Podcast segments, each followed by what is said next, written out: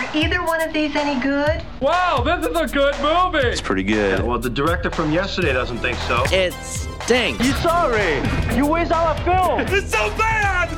Looks like we've hit that time of the summer where we have weeks that movies are opening midweek. Right. We've had that happen here at least a couple of weeks in a row. May continue, we'll see. Probably has something to do with the holiday season, July 4th and all. Welcome to the Screening Room Podcast. She is Hope Madden. He's George Wolf. And we're from maddwolf.com, and let's talk about some movies. We've got a few opening in the theaters nationwide. Also, one that's gone straight to streaming. Streaming, yeah. That's in. Uh, that's also in some theaters, and then a few that are out on home video this week. So kind of busy. So let's start right at the top with a new one by Edgar Wright. We've been looking forward to this one. After being coerced into working for a crime boss, a young getaway driver finds himself taking part in a heist doomed to fail in Baby Driver.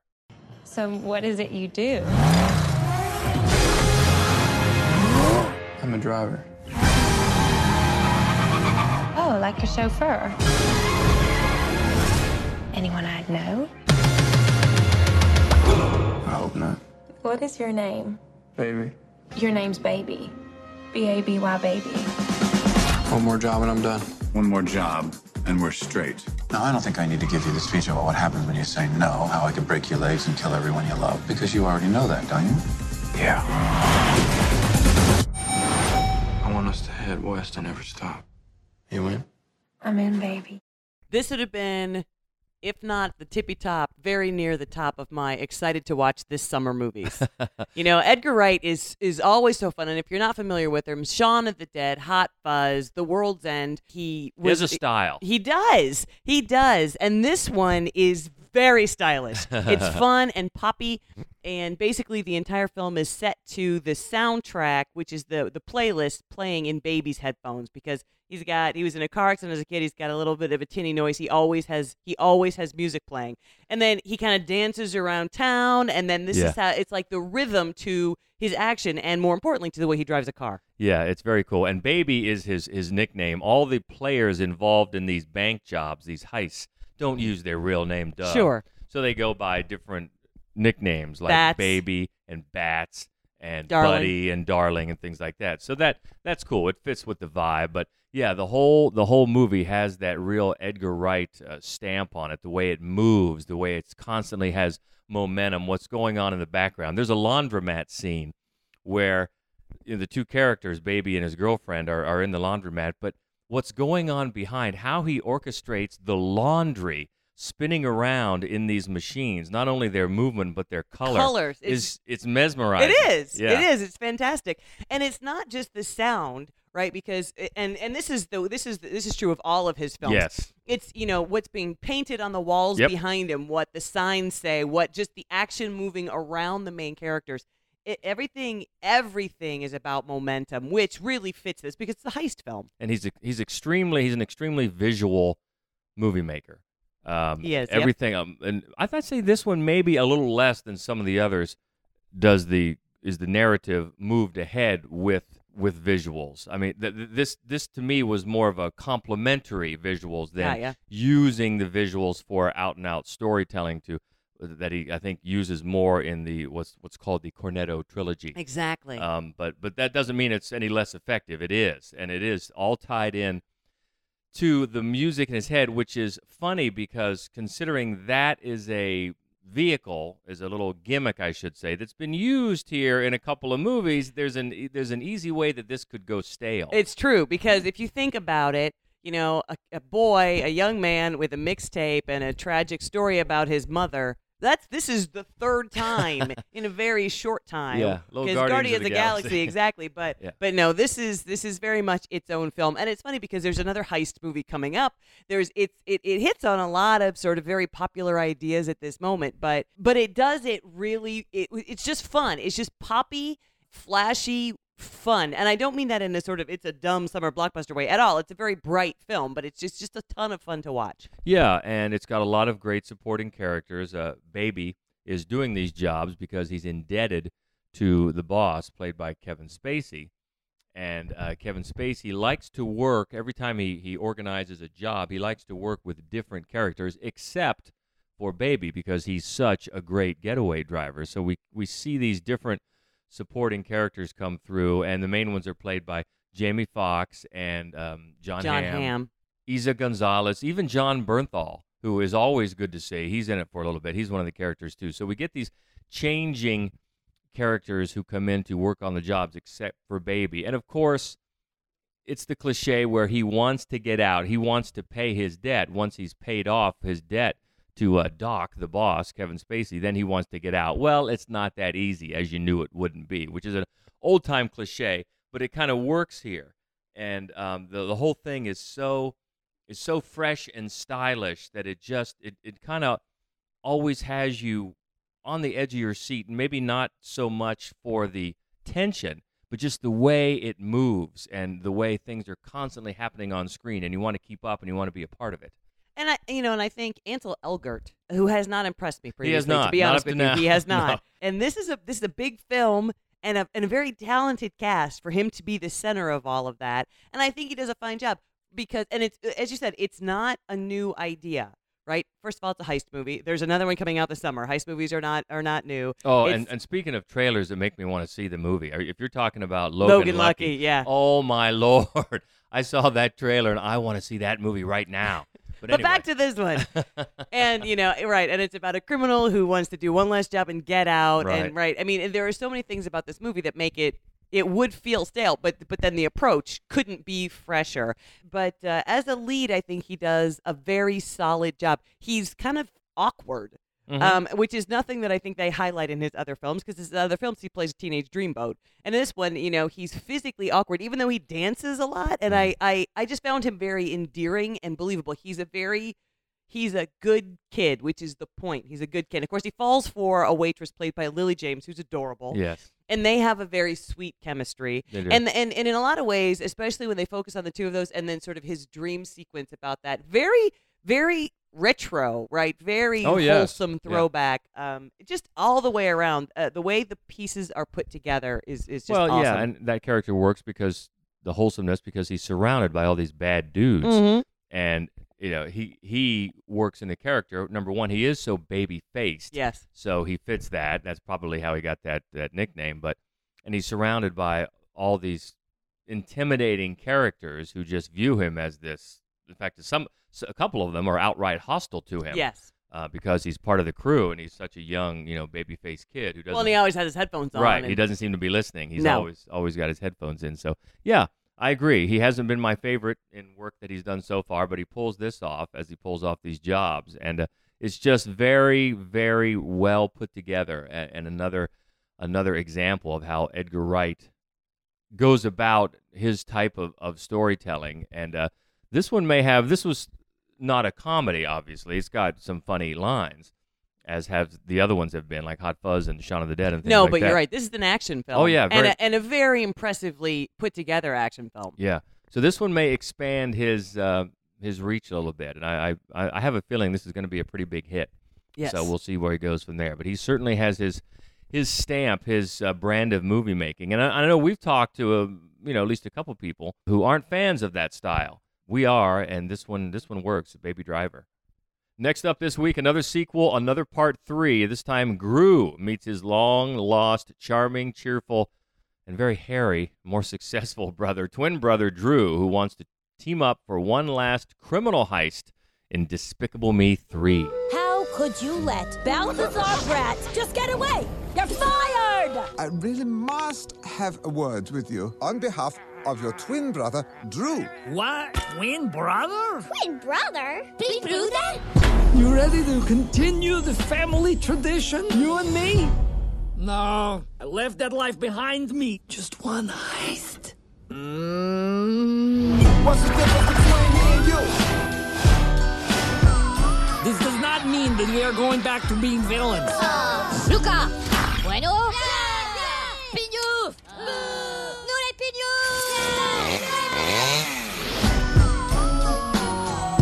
You know, the funny thing, we're up to three in this series, also counting the Minions. They had their own spin off. I had to do a little research just to remember what happened in Despicable Me 2. And the truth is, it's not because you missed the movie. No. As we discussed, you actually are the one you reviewed all four. Of All of these. these, You yeah. wrote the review for all four. all four of these, and they're just to me, they're fine, but the most memorable thing about this entire franchise is how forgettable it is. It's true. And it's it's funny because, you know, the characters are well, first of all, the minions of course are just awesome. They are. Everybody loves minions. And um, you know, I very much like Steve Carell. I like the character of Gru. I love the three little girls. You know, it's it's just that the stories are very eh. Yeah, uh, that's the thing. I was especially disappointed and surprised with Minions because, you know, the Minions in part one just steal it. Oh yeah. And Well, they in of steal them. most of them. Yeah, I was saying okay, they're going to get their own movie, kind of like the uh, the Penguins of Madagascar. Sure, Remember sure. how they stole that movie? Yeah. Like I want to see a movie about these characters here. And the Minions didn't didn't do it for me either. It's No. just the stories don't get fleshed out enough. So here, it's more of the same. Um, it's it's totally fine, and and actually, this one for me anyway probably had the most laugh out loud moments of maybe the entire franchise. I think the whole thing is pleasantly amusing. It's always pleasantly amusing, but how much actual really funny business is going on? I'd I'd have to do more research, obviously, but I think for me this one may have the most, uh, but it still isn't a lot. This time, Gru and Lucy, voiced by Kristen Wiig, Uh, underused, I think. Underused. Kristen Wiig is so funny, and She in is. this movie, she's basically just trying to be a mom. I Right. mean, I'll be honest with you, I didn't really care for that whole storyline. Yeah, not certainly not a lot done with that, but uh, yeah, they are trying to be just super agents. Gru is a good guy now, and so they've teamed Mhm, up as a mhm. Mr. and Mrs. Super Agent, and they're being parents to the three adorable daughters who like to say "fluffy," and I love to hear them say that, and all these other adorable things. But uh, so yeah, so Gru finds out he has his long lost brother, Drew, and uh, Drew wants to pull him back in. They pull me back in to villainy. He wants him to pull off another another heist job. Here's another heist movie and steal a gigantic diamond, the biggest diamond in the world, from this 80s obsessed bad guy named Balthazar Bratt, and he's voiced by South Park's Trey Parker. And he's a he's a fun villain because he's very committed to this bad '80s business. But as you and I were saying, and of course, we've watched South Park for years, for decades. It, it's just he sounds too much like Randy Marsh. he does, yeah. And I love Randy Marsh, uh, so that got me an extra chuckle. But yeah, this this villain Bratt is a former child star who in the 80s who couldn't then you know transform it into adult stardom. So he's gone bad, but he's stuck in that 80s. He's got an 80s catchphrase. I've been a bad boy from his TV show. He's got show. shoulder pads yeah, and an and incredible mullet. moonwalks a lot. Yeah, yeah. So you know that has potential there, and it He's a does keytar. a, a keytar, right? It does lead to some a couple of funny uh, bits. There's a dance off. There's an 80 da- 80s dance off between uh, Bratt and Gru, uh, which works. And also going back to the Minions, I thought one of the other successful set pieces from this movie, the Gru, the uh, Minions in prison, Awesome. is very funny. oh my God, it's so great. That is inspired. So again, it's not like it's a horrible movie at all, and the kids are going to appreciate the the frenetic zaniness Yep. of everybody, and the parents will get, you know what, you'll get a nice chuckle and amusing, and you won't go out thinking that you wasted your money, but again, you won't remember it very long No. either. And by the time Despicable Me Four comes around, you're going to be saying, which was the one with the twin brother again? so it just continues, and it's it's not a, a shock really because the directors and the writers, the team, really everybody. You look at the names, and it's people that have worked at least in some capacity on all the movies in the franchise. So they're back doing the same thing. It's really I can see why if they're making money, they want to do the same sort of uh, deliver the same sort of goods that the audience is expecting. But for me, it would have been nice to see maybe a little uh, injection of something new, something fresh to take it to maybe flesh out the story a little bit more. It didn't have that, so for me, it's just more of the same, which is perfectly fine and nothing more for Despicable Me 3. Next up, a movie that's been getting a lot of buzz for awards and uh, other things. It's the story of a girls' school in Virginia during the Civil War, where the young women have been sheltered from the outside world, and a wounded Union soldier has been taken in, and soon the house is taken over with sexual tension, rivalries, and an unexpected turn of events. It's Sofia Coppola's The Beguiled. You're a most unwelcome visitor, and we do not propose to entertain you. You'll find them easily amused. You won't be here long enough for that. If you could have anything in the world, what would it be? To be taken far away from here. Come with me. He seems to be a sensitive person. does he?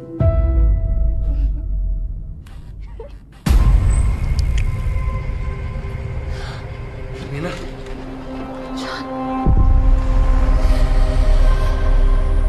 It seems the enemy is not what we believe. I hope you like apple pie. Is that my recipe? It is.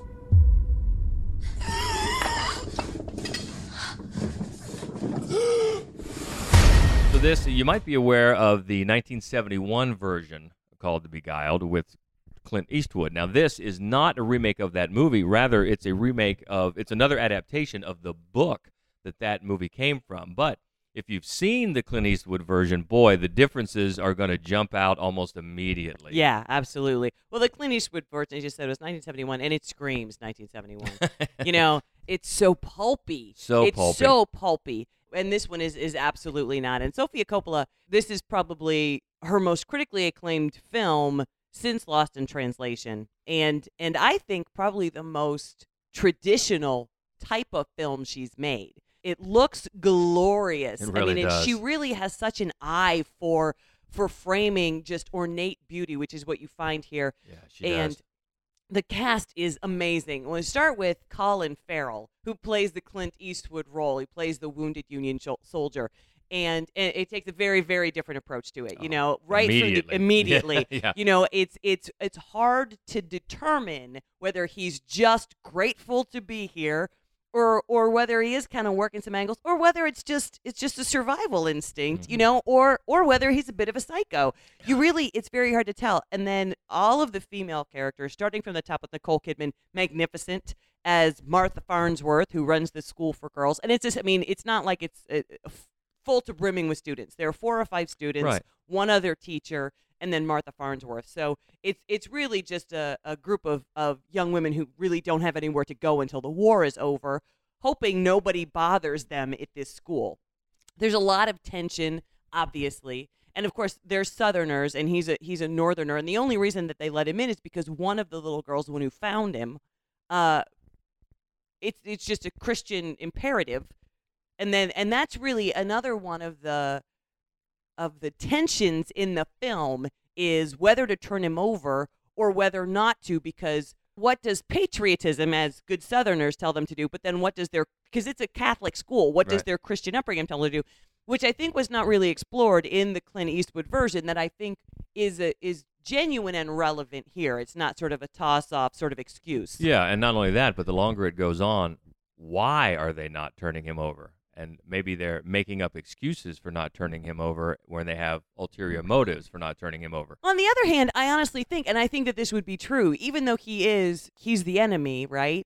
When you're, they're aiding him because they need to, because he will die. Well, he's a human being, and you Yeah. just grow, develop a fondness like you would Oh, for yeah. a dog. Oh, now, no. now, depending on the age of the female, and of course the way he interacts with them, because he's very flirtatious. And let's be honest, he looks like Colin Farrell. Let's not hurting anything. So, so there is always there's that as well. But I do think that unlike in the in the first version, there is just the sense of when you bring a human being into your house, and then especially if you work to help this person heal, the last thing you want to do is see somebody else kill them. Oh yeah, no, it works. I don't. I don't mean to to imply that it doesn't work. It does, especially when contrasted with the original movie. Because since we didn't read the book, it, it's hard not. We have seen the movie. It's, Right. it's hard not to contrast it with the movie version. Although again, it's not a remake of that. But uh, the original version was not only was more sexual hysteria than sexual tension. Yes. and that's a huge difference here. Plus, in the first movie, it, they used the director used a lot of flashback and internal monologue That was the worst. which was pretty bad. Uh, this doesn't have that. This is understated in those ways, but yet the the rivalries within the between the women in the house really start to bubble up in a very uh, natural and organic way, and then you start seeing how the soldier uh, McBurney can use that to his advantage. Right. And the longer it goes on, you know, you start to think, okay, he is conniving. He is and how long has he had this plan in motion Mhm. from the first minute or Mhm. yeah so there's a lot a lot of uh, politics of different kinds at work inside the house and with these skilled performers and this director it's really fascinating to watch I think, I mean, we should mention also Kirsten Dunst, Yeah. who is absolutely wonderful in this. Great. And of course, Elle Fanning. Both of us are huge fans of Elle Fanning. Mhm. Um, and and one of the things that I think Coppola does really well is it's a very languid approach for a long enough time, and and you just watch the characters interact, and you get to the point where you understand what their motivations are. You you know, and especially the younger girls, it's very authentic to the way kids would see things. And then of course the whole thing there's a, a, a pivotal you know moment where where sort of the power shift uh, explodes and uh, and it takes a turn that doesn't feel well pulpy. I mean, it feels authentic, and of course, it, it, it just explodes into a, a great deal of drama, and and it's just a beautifully put together movie. By the way, we didn't mention Sofia Coppola won Best Director at the recent Cannes Film Festival, which is the was she the first? Second, second, time female. in the history of the film festival that a woman won for best director. So there you go, and I certainly expect her to be in the running for Best Director uh, this Oscar season and probably this film. So uh, it's a good one. Don't miss it. The Beguiled. And finally, new in theaters this week, the new one from Will Ferrell and Amy Poehler. A dad convinces his friends to start an illegal casino in his basement after he and his wife spend their daughter's college fund. It's the house. Alex thinks we can afford tuition and we can't. We gotta lie. That's what parents do. Because otherwise, the kids are gonna realize that we don't know what we're doing. Welcome. I have a way for you guys to make four years tuition in one month. Underground Casino. The math seems to check out. Do this math. You're 40 years old and you go to jail for 20 years. How old are you when you get out? 90, No. 100. Honey. If I have some scratch paper, I can figure it out. So for just a minute, George, you were worried that this was going to be something else entirely. Yeah, the movie maybe that I argue with people the most is that Japanese quote unquote horror flick Hausu or House, which I hate so much. And Every- I don't hate it. I don't hate it, do I, George? Everybody loves it. I'm very, very fond of that Oh, movie. Man, but no. If you haven't seen it, and you probably haven't, you should look it up. It's a great movie. And by great, she means bad. but let's focus on this. Will Ferrell and Amy Poehler, they're both funny. High hopes for this. You put them together, hey, they can do funny things. But Unfortunately, it it seems like that's what the filmmakers thought too. It it seems so. Yeah, and it was a bit curious because the the pair of writers, Brendan O'Brien and Andrew J. Cohen, uh, they both wrote, among other things, the main things on the resume are the two Neighbors movie, Neighbors and Neighbors Two: Sorority Rising, which we both liked. We liked both of them Uh, very much. I thought they were very funny and well done. And this time, uh, Cohen, uh, one of the writers, makes his feature debut that as a director. That may be part of the problem. Yeah. Uh, although the script is not the funniest thing in the world, it's this movie is not fleshed out well at all. So many ends, contrived loose ends, are left hanging, and it's just a premise that, uh, you know, honestly, a similar premise was done better by the Flintstones years ago. I don't know if you're a Flintstone fan as I am, but there's the one where Fred and Barney and all their male friends they end up having a secret card playing club.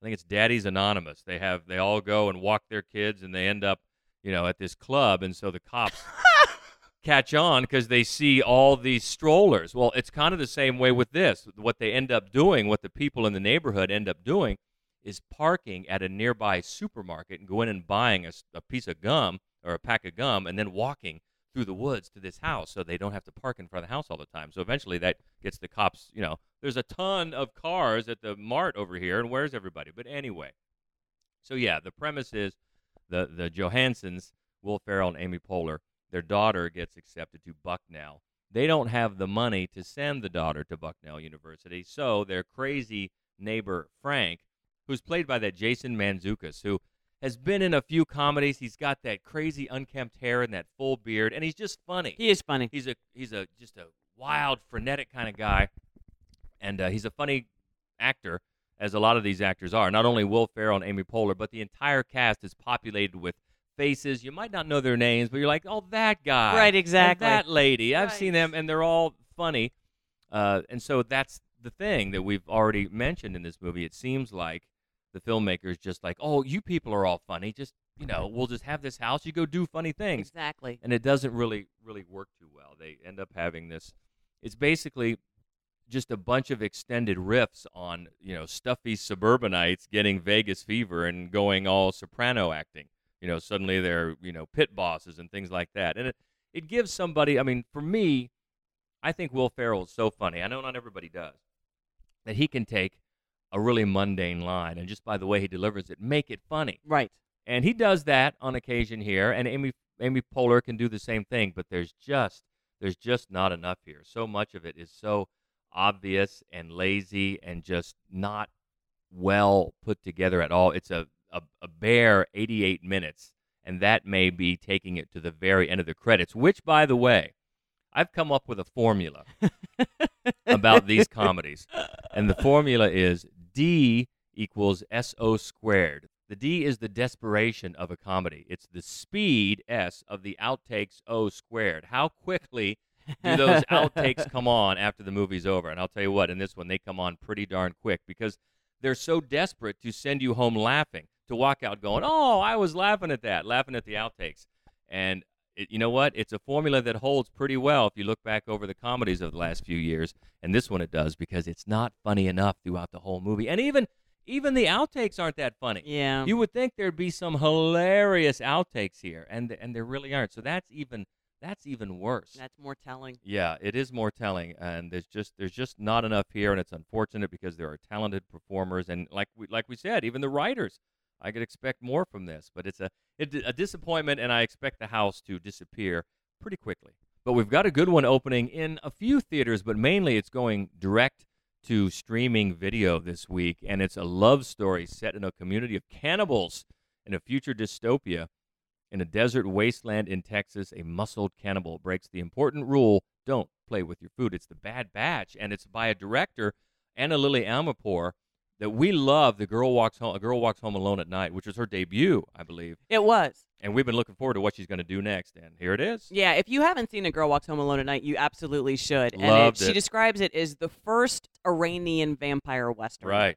So and it's, good. It's so great, and it tells the story of this solitary woman who kind of lives in this wasteland, and and the importance of unexpected companionship, which is the same basic story as she's telling again. So so I hope you liked it the first time, but in this time it's uh, Arlen who is one of the Bad Batch, and they it's it's fascinating because they explain the Bad Batch as the credits roll, a black screen. You don't see it, you just hear what it is and it's basically it, as you as you learn, is basically any unwanteds.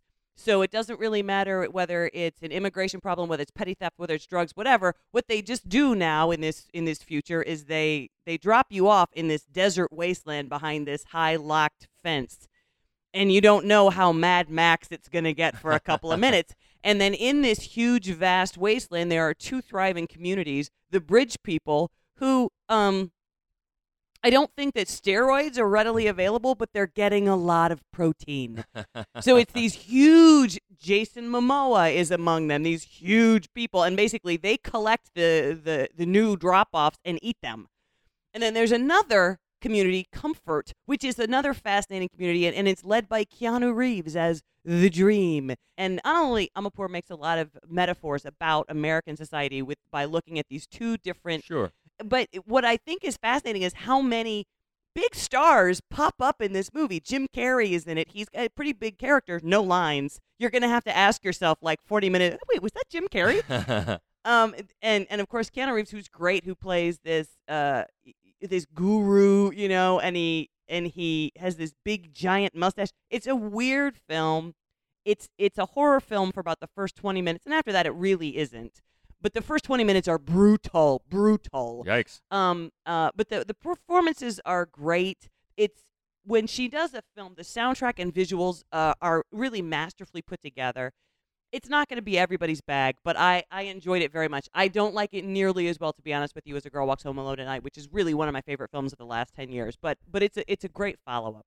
Few things new on home video this week. Only a couple that we would recommend. T2 Trainspotting, the sequel to Trainspotting. I think we liked that better than a lot of people did. Uh, well, you know what? We liked it better than Christy Robb, who reviewed it for us. Actually, Yeah, she's one of our writers at maddwolf.com. She didn't care for it. We we liked it better than that. Right, we did. It, it it's too probably too faithful to the original, but it's it's probably too nostalgic. Mhm. Um, but it it's it's a well made film, and uh, and it does kind of if you're a fan of the original, Yes. what's the thing? It's 50 If you love the original, you might hate this one. If you love the original, you might just be happy to see them again. So That's it's kind right. of Also, a recommendation for the Autopsy of Jane Doe, sort of a quiet, kind of under the radar horror film starring Brian Cox and Emile Hirsch.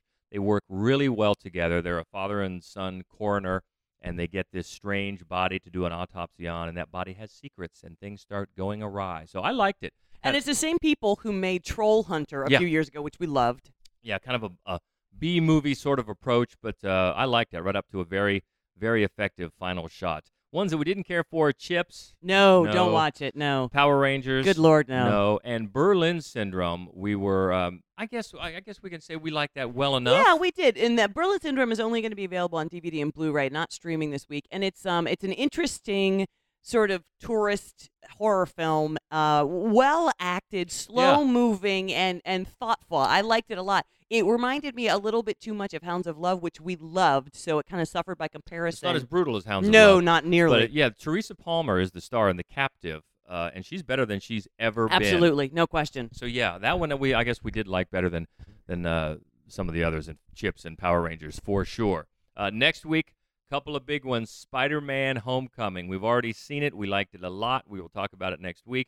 And also Sam Elliott getting top billing in The Hero. That one looks interesting. Love Sam Elliott. Love Love, Sam him. Elliott. So we'll talk about those and more next week. Uh, keep the conversation going as always. You want to talk about any of these films? We love it. On Twitter is the easiest way. We're at Mad Wolf, M A D D W O L F. By the way, got to say thank you to Linda from Boston. Yeah. Uh, you can check out anytime you'd like to uh, download this uh, podcast on Apple Podcasts or any other way. It's always available on demand. Linda left a nice comment on Apple Podcasts, and we thank you so much, Linda. We appreciate that. Thank And you. if you like the show, you can do the same. You if you can do don't the like the show, please don't. That's right.